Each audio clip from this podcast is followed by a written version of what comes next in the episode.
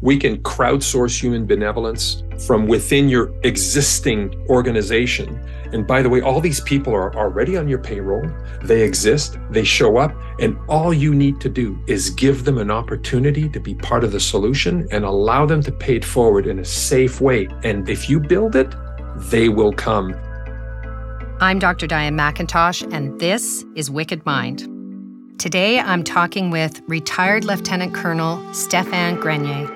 Stéphane's story is a powerful one. He served in the Canadian military, and in 1994, he went to Rwanda as a peacekeeper during the genocide. When he returned, he realized that he was broken, or at least his brain was. And that was when he began the journey of turning his personal pain of PTSD into changing the mental health culture in the Canadian military. I learned today that he coined the term operational stress injury and like him, this conversation is very special, honest, and raw. Stéphane has a unique experience of war trauma, and what he has done with that experience is what we're focusing on. Today, we talk about how you can sprain your brain, psychological injury, what is trauma, and changing workplace culture. And we talk about courage. I think you're going to love this conversation. I remember that I was trying to figure out when it was that we met. It was sometime in the late 90s or early 2000s. I was working for the Canadian military as a civilian in one of the first operational stress injury clinics in right. Halifax. And it's definitely when I first learned as a psychiatrist about the impact of peacekeeping on some of our military members. And, and I think mm. most Canadians were learning at that time as well about the story of General Romeo Dallaire, who was in Rwanda. But really, I don't think people understood that peacekeeping is not just keeping the peace. There's a lot more to it, and people are exposed to potentially really horrifying trauma during that experience. And Stéphane, your own mental health journey started in Rwanda as well. Ultimately, you were diagnosed with PTSD. Can you talk a little bit about that, about your journey? Right. So, like many people, I think my journey, I've referred to it as the first day of the rest of my life. I was on standby to go to Haiti. And I remember the deputy chief of defense staff turned around and says, Grenier, aren't you French? I said, yeah. I said, get yourself over to Rwanda. And I left on a Friday.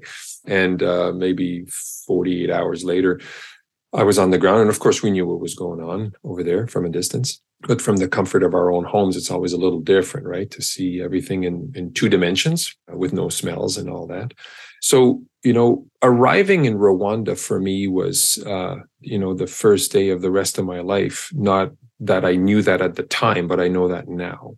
And the trajectory my life took in the 10, 10 and a half months I was there was really interesting because it was, when I look back in hindsight, it was a very gradual mental health decline to the point where um, and here's the thing you know when your brain is not well the very part of the human anatomy that will tell you you're unwell is unwell you know? That's the irony. So as i look back as i was encountering all these situations my mental health was declining. I wasn't aware of it. And when i came back the clinical system was focused on those incidents that should otherwise have broken me. Those were not the incidents that broke me. So when I was in therapy, we would talk about the boy who was shot beside me. We would talk about me being stuck in a minefield at one point. We talked about me having a, a an AK 47 stuck in my face, right? Which traditionally would be seen as, well, that was traumatic it's very interesting to me because that is not what was keeping me awake at night. What was keeping me awake at night was being so morally twisted into pretzels through the conflict inside me of how can human beings do this kind of stuff? Of course, none of, none of that was pleasant, but I wasn't necessarily waking up with clear, clear, clear flashbacks of an AK 47 shoved in my head or, or when this guy cocked his rifle which is the sort of the John Wayne thing. Modern society, people will say, Oh, you were at war? How was to shoot or get shot at? Well, there's a lot more perverse things happening in war or bad stuff than what we see kinetically, right? So, what I find interesting is that we never focused on those things. And which is why when I wrote my book after the war, I think I ended my book by saying, I don't think I have PTSD. I think I have the largest darn moral injury that one could ever you know and i remember at the time talking about this and again doctors were saying there's no evidence that the brain is injured you know and lo and behold now there is right? We know that the brain changes right? But all this said you know it's that little girl you know with obviously a machete blow to the head and her you know and i wasn't able to you know look at my own daughter's sleep for years even thinking about it now right but is that trauma i don't think so it's conflicting because you realize how bad people can get. Right? Now one would say, well, that's trauma. Well, I think, no, it's not trauma. I'm not, I'm not afraid of that. Right? I'm just ah. So that 10 and a half, 11 months put me in not hundreds, but close to 100 situations, which are bad days at work. Some of them were traumatizing, but those it's not that they're fine, but it's it's okay. My military training kind of took care of that. It's the dark side of humanity that really took a toll, right? So I don't know if that makes any sense. Of course, it didn't happen exactly this way with these words, but I'm going to kind of paraphrase this. I mean, you may remember that in, in 1999, 2000 is when I was sort of given a mandate to give something new a try, right? Uh, this three star general, uh, General Christian Couture, who was a, an infantry uh, person, you know, so, so, so outside the box. He's the one who provided the soil for me to seed, sow the seeds of, of innovation, really, because if nobody supports you at the top, then you can't get anywhere, right? So, but I remember early on, I'm thinking, I can't be calling this the PTSD peacekeeping program. Uh, and by the way, at the time, it's not that I had a a premonition there, but I was thinking, I don't know about this PTSD thing, right? I, and I don't know about this trauma thing. Not everything I went through in Rwanda was traumatizing, very upsetting, and very unsettling. But, you know, we have other words in our language that can describe not so fun days at work. And for some reason, even today, Diane, everything has become trauma. You're either having a good day or you're traumatized. Nobody's ever upset anymore or just disturbed, right? But back to what I was going to share is I coined the term operational stress injury, as you remember. And at the time of coining that term, I remember being pulled into uh, some meetings with uh, the head of psychiatry, one of the people in the Surgeon General staff. Basically, what they were saying is, you can't invent a term. And I said, Well, I just did. And then they said, Well, who the hell are you? And I said, Well, who the hell are you? It, it, wasn't like that. Of course, I'm making light of that now. But I remember having to tell clinicians, this is not a term for you. It's it's a term for the culture so that we, the lay people, can wrap our minds around the notion that the brain is not immune to injury or illness. And that, you know, these things that we go through as, as human beings can be quite unsettling and a bit like a sprained ankle. And now we know, you know, 24 years, 22 years later, we know, you know, the yellow, the orange, the red. And often we make the analogy of it's, I sort of talk that way now. You can sprain your brain. Well, you can't literally sprain your brain, but it's like a sprained ankle. And, and so we talk like that now. But I remember back then, I had to sort of argue, you know, and say, well, I just did. And it was shocking to me that, and no offense to, you know, mental health professionals, but I remember coming home one night thinking, these mental health clinicians, they have long feet. And my spouse at the time said, What do you mean? I said, Well, everywhere I go, I'm stepping on toes. It's like they're so territorial, right? Uh, for good reasons, of course. But yeah, those were interesting days, Diane, for sure. I look back now and I find the humor in it. But at the time, I did not have a sense of humor, of course, right? Stéphane, I think uh, our toes need to be stepped on, and that's the whole right. idea behind this conversation: is that right. there should be no sacred cows as we try to approach mm. these problems. You know, I didn't realize that you were the person who coined the term operational stress injury. And it's such an important term because of the fact that when you're exposed to traumatic events, PTSD isn't the only outcome. That right. people, if they have a mental health outcome, and the, the number one outcome is nothing, that people recover, they move through it. But if you do become ill related to a trauma related experience, that could be depression, anxiety, substance exactly. use, PTSD. So there's talking about being injured by an operational experience is I mean, that was incredible that you came to that idea because I know when I was going through residency, I didn't learn anything about PTSD. Mm-hmm. I learned about this by working with military members and finding out that everyone's journey through this experience is unique, mm-hmm. as is trauma unique. When I was working for the military, I was part of a panel for Veterans Affairs, and they were talking about how they used to write on the files of military members who they believed had PTSD LMF, which stood for low moral fiber. So we're okay. talking about a system that you're working in where you're getting better care, although right. people were labeled, right. and we know all the labels that happened right. within the military. You were getting better care for your PTSD at a time when they didn't even have PTSD clinics because I was there at the beginning of the opening. We're not getting care now. And I know that your story of today is the story of every day for for Absolutely. my patients, but also for the people that I work with and for family right. members who are trying to access care. The system right. is broken.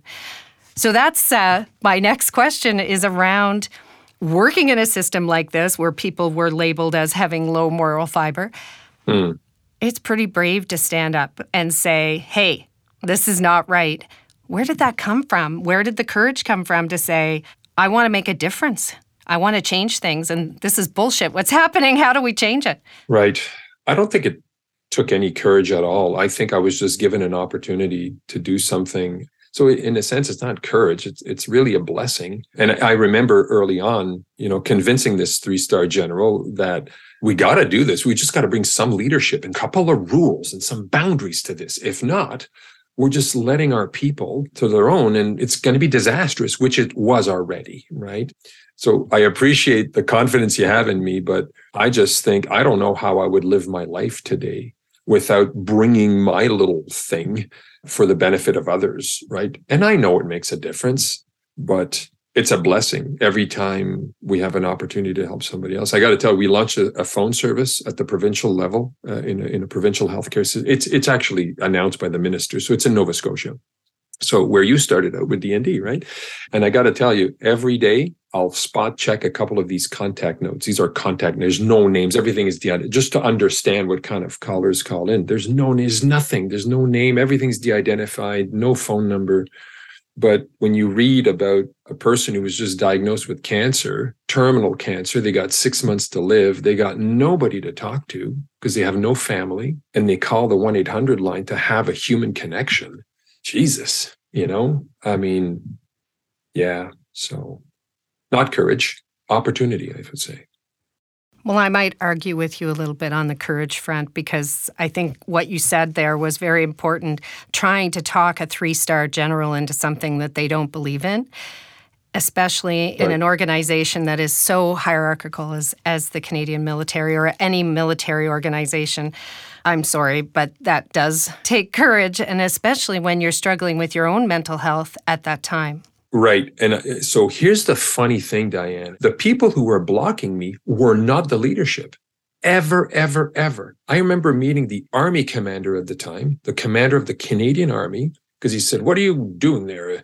So we met. And at one point, I said to this other three star general, I said, I'm sorry, sir, but you are abdicating your responsibility to your women and men in uniform by just telling them go to the clinic. Mental health in the workplace is a leadership issue. It's not a doctor issue. When the person becomes sick, go see the doctor.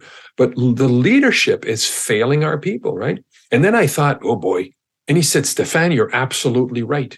I don't remember getting placated even by a leader, a leader in a position of authority who could have, you know, but let me doctors, guess. Oh Don't God, say? Stéphane, I want to guess. it was the leaders within the healthcare organization that were the barriers, course. and especially the mental health leaders of who course. were saying, absolutely. No, no, no, no. Absolutely. Back to my analogy of long feet. Everywhere I go, I, I you know, I, I, step on toes. And I'll tell you, you know, when I launched the peer support program, you may not know this story, but before, you know, the program was launched, I had to validate a few of my ideas, right? And that's how the program kind of started. I talked to two patients, and the two patients, ah, oh, that's a freaking good idea. I think we should do that, right? And I went, okay, we're going to do it. But, you know, it's kind of funny because I pulled patients away from the doctors. You know, these patients were arguably very, very ill in the eyes of the medical system, but such a valuable asset to the institution. But we had written these people off as just patients. They were human beings. They had so much to offer. They had so much wisdom, right?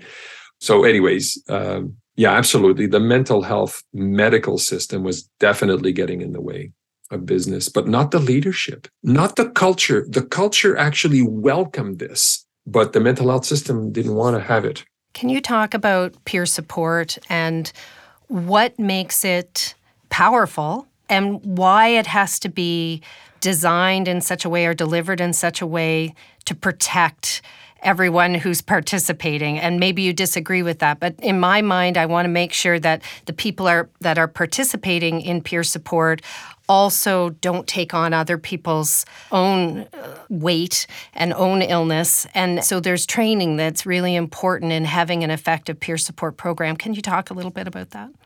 Right. And I'll start by telling you that yes, training is important, but it's the least of my worries ever. We've launched dozens of these large scale programs. Training is the easiest piece ever. The other important piece is selection. And we say, everyone in my company says, if you don't select the right people, you can't train a peer supporter. The peer supporter has to have, we, we count around 66 behavioral indicators that must be sort of omnipresent in the person's, you know, sort of ecosystem there to actually match itself with the training. If not, the training is not going to stick, right? So often we're approached by an organization. You say, yeah, we have a program here. We'd like to do some training. Can you train us? I said, well, yes, we can. But unless we can read your policies, understand your procedure, especially your recruitment procedures, we can't guarantee the outcome of training because we don't know who you're bringing into the room, right? And so it takes a lot of elements in my book anyways to do this and if you get it wrong, it's not going to be good. words matter, as you know, of all people. You know, if you're supporting somebody with a broken leg, and I'm a bit of an idiot, and I tell you stupid things, well, no words I say, the words now. The actions you might take afterwards might re injure you, but my words will not re injure your leg in the cast, right? But in mental health, it matters.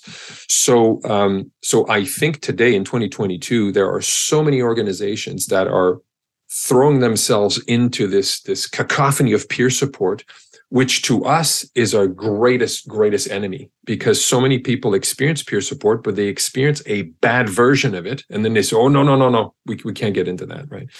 So it's it's it's delicate and i'm glad you're raising the question because this is serious stuff. We're not the only ones who do it well by the way but we do it really well and it either deserves to be done well or not at all you know, I first learned about the power of these sexy topics was with critical stress debriefing, right? Where right. all of these companies got involved in critical stress right. debriefing. Something terrible happened in a, a workplace, and the company would come in and do this work. And then, after gathering data over many years, it turns out that doing critical stress debriefing can cause PTSD the exact opposite of what's supposed to happen. So we started this conversation talking about, you know, there's no science to say this works. We do need science to show, but that doesn't mean we don't try anything, right? Ultimately, right. Right. you have learned how to do this well over time. There is a value to science, but Absolutely. science should not be a barrier to right. trying new things. And that's this is I think what you came up against. Well, Diane, if I can be very blunt, uh, despite the fact that what you just said is 110% accurate, if you made a pile of evidence, you know, to show do you do harm or at best no results, you know, with critical incident stress debriefings, the pile would be, I don't know, three feet high. The pile of evidence that says that critical incident stress debriefings is positive is maybe seven inches high. Despite all of that evidence, I would say that over 80% of first responder organization in this country continue to do debriefings. I'm working with a law enforcement organization today that continues to do this because there's nothing else. So, in fact, there's so much compelling evidence to say, stop doing this, but they're not stopping. They keep doing it because I think they don't know what to replace it with. Therefore, they keep doing it. And I find that really bizarre because if you know you're doing harm, at the very least, you neutralize it, you stop doing it, right? And to make matters worse, if you'll allow me, in Ontario here, we have the PTSD legislation, which presumes the presumptive legislation, which presumes if you are a first responder, like a law enforcement uh, officer, and you have PTSD, it's presumed to be connected to the job. Therefore, you know workers compensation will support you. And i'm thinking since when do we legislate on actual diagnosis? That's like me i own a window washing company diane. I have 73 workers. Workers compensation supports my employees if they become disabled falling off a ladder as long as it's a broken leg. If they break their arm they're not compensated. In other words presumptive what do you mean presumptive just PTSD? What if the law enforcement office depression? So now the byproduct of that is you have first responders who are meeting doctors like you. The doctor says, ah, you got depression. And the law enforcement for, or the first, would say, no, no, don't give me depression. I don't want that one. I want PTSD. And so, it, you know, the, the, the unintended consequence of good intentions, well, there you go. To me, it's completely ridiculous. And it, this is 2022, right? I mean, this is absolutely ridiculous. And especially, right. and it's a whole other uh, right. discussion around the fact, something you said earlier, which not everything is trauma. And right. we use the word trauma, you know, just throw it around so casually. You know what trauma is. And trauma is, however, very subjective. Each individual right. has a different experience with that. But again, not every outcome of exposure to traumatic events is PTSD. In fact, right. most people don't have anything as an outcome. Exactly. They are able to manage that situation one way or another, but there are other things that can happen. So, yeah. You started your company, Mental Health Innovations, in 2012. And as I understand, this is built on technology, services that help organizations not just to change their culture, but to sustain that change. And it's hard to change culture. What are some of the big barriers that you face when you're talking to a new company and trying to help them to look at their culture and create change from a mental health perspective? Right. So I came up with the um, I think it's on our website somewhere, but uh, I wrote a piece or there's a piece about the three buckets. Let's say you're a you're a potential client, Diane. You say, "Yeah, we heard about your services. What can you do for us?" I'll say, "Well, which bucket are you in?" There are three workplace mental health buckets. Bucket number one is the events bucket, the committee bucket, and the uh, the poster bucket. And essentially, we have committees. We want to put out a new pamphlet. We'll have a new 1 800 line, right? So this is like the event bucket, right? Where we're going to be seen at doing something. And by the way, all of this is not bad. Yeah, you need committees and all that, but some organizations get paralyzed in that work. So the second bucket is really the bucket of belief that ah, it's mental health. And really, the only thing that can be helpful are clinicians. And you know, Diane, I'm very for clinicians. In fact, I take my happy pills every day. I'm treatment compliant. I'm, you know, I, I'm for clinical care, right? I'm for all of that. But some organizations, the culture is mental health equals doctors, more doctors, more psychiatrists, more psychologists. And I'm thinking, that's good, but that's a second bucket. The third bucket is our bucket. And the third bucket is really about change the narrative changing the narrative. So, you know, non medical narrative, a human narrative, demedicalized narrative, right? And I told this, Diane, to a CEO of a very large organization about two months ago. They have 163,000 employees across Canada. The CEO is meeting in Toronto with his C suite. And I told the CEO, I said, You don't matter. You have to understand you do not matter. What matters for your employee on the shop floor is the employee 15 feet away from her or him. Because as a layperson, I don't need to know if Bob 15 feet away from me has bipolar or depression in order to muster the courage to lean in as opposed to, walk away. Lean in without judgment and say, Hey, Bob, you okay? That person 15 feet away from your employee today is going to make or break that employee with a look, a look of judgment. Uh, where the hell were you? I had to do double shift for you this morning. No empathy, judgment, because that's what Homo sapiens do. We judge. We, we're incapable of bringing the empathy we have for family and friends and relatives into the workplace, right? And so I said, Of course you matter, boss. You're the CEO, right? But at the end of the day, how you think about mental ill health in your workplace today, this minute, is less impactful than how your frontline employee thinks 15 feet away from that employee who's struggling because you know single uh, you know mother trying to make ends meet three kids one is sick and all that and she's late the grief she's going to get on the shop floor is part of her undoing right now anyways i went off on a tangent but ultimately you know that's what i think so I want to unpack two pieces of that. Right. Both, I think, critical points. The first one was about humanizing, demedicalizing, making it a human narrative. I 100% agree with you that the diagnosis matters actually less and less to me.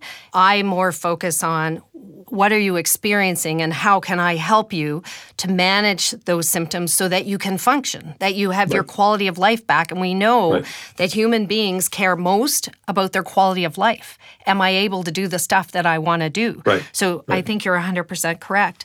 I wonder if there's a balance there, though, Stéphane, around helping people to actually believe that these disorders are real, that they're brain disorders, that you know depression is actually it becomes an inflammatory illness. This is a real disorder just like rheumatoid arthritis or a broken leg. And you know, you I know I've heard this more often than I have. The number of military members I heard say, "Geez, I wish my leg had been blown off. At least people mm-hmm. could see right. my injury." Right and there's still that lack of belief. So that was the one thing. Is there some balance there in what you're saying? Yeah, so I'll push back. I say it doesn't matter. And the proof's in the pudding. When we set up the Joint Speakers Bureau, Suzanne Bailey and I, years ago to pivot the culture inside the military of all those disbelievers, those, those hard soldiers that didn't believe, there was not an ounce of clinical narrative. It was all based on the credibility of speakers like minded people who were able to do education in an evidence based way and say nothing that goes counter to what the evidence says, demedicalize the whole thing, increase emotional resonance for the audience so that they could relate.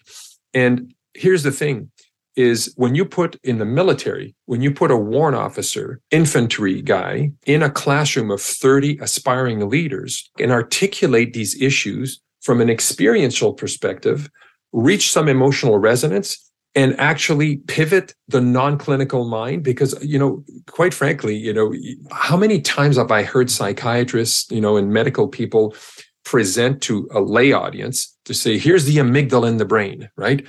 Well it's very interesting. It's factual but i don't know that that matters as much as some person sitting in the room. But I think we underestimate the value of emotional resonance and the ability to connect at the core from the gut, not the brain, right? So that's my view. I totally agree with you. Okay, those are the stories that stick with people that right. that create change, that emotional resonance. I guess my little gentle pushback on that is they're talking about their symptoms. So they're making right. it real. They're using the term eating disorder or right. my mood was all over the place or I can't right. sleep or I So I I I agree. I don't care what the label is. What I care about is how does it feel to be in that situation? This is exactly. real. I can't do my job. I couldn't do X, Y, or Z. I couldn't parent. I couldn't work. I couldn't be Correct. a partner. So right. I think we're we're saying the same thing. You're coming at it from creating that emotional resonance, and that's the thing that people take home. They remember right. that guy standing up there saying, "I right. have panic attacks." Right. And it's not a pity party either. It's not, not at about, all. You know, no, no, no, exactly. Right. Yeah. Well, you're not the guy that pulls out the pity in people. You get people going. And so yeah. it's interesting right. that you mentioned, and that's the part two I wanted to follow up on is saying to the CEO they don't matter. Right. And I agree with you. It's the person you're you're working with that right. that cares. Or the person that you're working with that doesn't care. Right. And you've added more to their load because you're off. And so you feel like I'm I'm adding to this burden and they hate me more for that. But does change come from the top? Does the CEO have to buy right. into it to create that of culture course. change? Absolutely, 100%. 100%. That's step number one. How do we pivot the leaders to say, hmm, I didn't see it that way. Okay, now I get it. Let's do it differently. Right. And so we feel at MHI that people are stuck in one of the two buckets and they don't even see that there's a third bucket alternative. Right. Rare are the CEOs or C suite people that after we spend time with them aren't interested in learning more about the third bucket. But to your point, step number one is get your senior leadership engaged to be interested in the third bucket. But once the leader is engaged, I think leaders need to get out of the way and let the culture take over. And in fact, leaders need to surrender the outcome a little bit and when it comes to mental health, we firmly believe that it has to be built. Once the leader says, let's do this, gang, the leader needs to empower its culture to say, you tell me how we pivot this culture, and I will follow your lead as long as it makes sense. So, yeah, that's um, the third bucket is an interesting bucket to, to work in for sure. I want to understand from you your thoughts on what we do with these crazy lineups. We can't access clinicians. Do you have any thoughts on removing barriers to clinician access in Canada right now? Do you think that there's anything that we can do that could have an immediate impact, Stéphane? 100%. And I think the reason why the lineups are so long is because everyone who's unwell is going to line up for the doctors in some cases, right? Now, you know, some people ask me, you know, some, I've been caught saying, thank God for stigma. The lineups are long enough now. Imagine if we eradicated stigma tomorrow morning. How long would those lineups be? Because there's no alternative. There's one door. It's the medical door, right? And I'm not saying that peer support replaces doctors, absolutely not. However, it can help disengorge the system a little bit because not everybody who is going through a hard time is traumatized or diagnosable with some condition that needs intense treatment. Well, right now, there's really no alternative. The problem is such that we have to elevate mental health care to where it belongs and take it out of the shadows and make it mainstream, which is why I tell my clients, I am not ashamed at all to charge you guys top dollar to implement stuff because this is valuable services. And so, absolutely, we can help disengorge the system. And the research shows 4.8 to 1 return on investment in the UK, right? When implemented properly. If it's implemented not well, you're not going to see those returns. And by the way, here's a little anecdote, Diane. During the pandemic, our peer supporters who work inside inpatient units before the pandemic were sent home during the pandemic. You know, a couple of weeks later, the clinical team were calling the government say call mhi we need we need these peer supporters back. We are not enjoying the same health outcomes that we did before. Peer supporters in your cars full ppe back in the healthcare system. That's a healthcare that's system that actually is pivoting right? Meanwhile in you know across the rest of the country uh, it's it's a shame because there's such great power in in humans but we're not tapping into that yet, right? So that's what I would say about that. And it's well said. Now, let me ask you this, and it's my last question. If you had the CEO of Canada's largest company sitting in front of you, what would you say to them? What's the one thing that you'd want them to know or better understand within the context of that third bucket? I would say them we can crowdsource human benevolence from within your existing organization. And by the way, all these people are already on your payroll. They exist, they show up, and all you need to do is give them an opportunity to be part of the solution and allow them to pay it forward in a safe way. And if you build it, they will come. And you can't imagine the change it will have because now we're no longer talking about the one in five we are empowering the one in five to be part of the solution. These are no longer invisible people. You eradicate stigma by actually showing people that the one in five matter and they are an asset, not a liability. That's how you change culture. Thank you. It was such a pleasure talking to you. All right. Same here. Take care. Bye bye.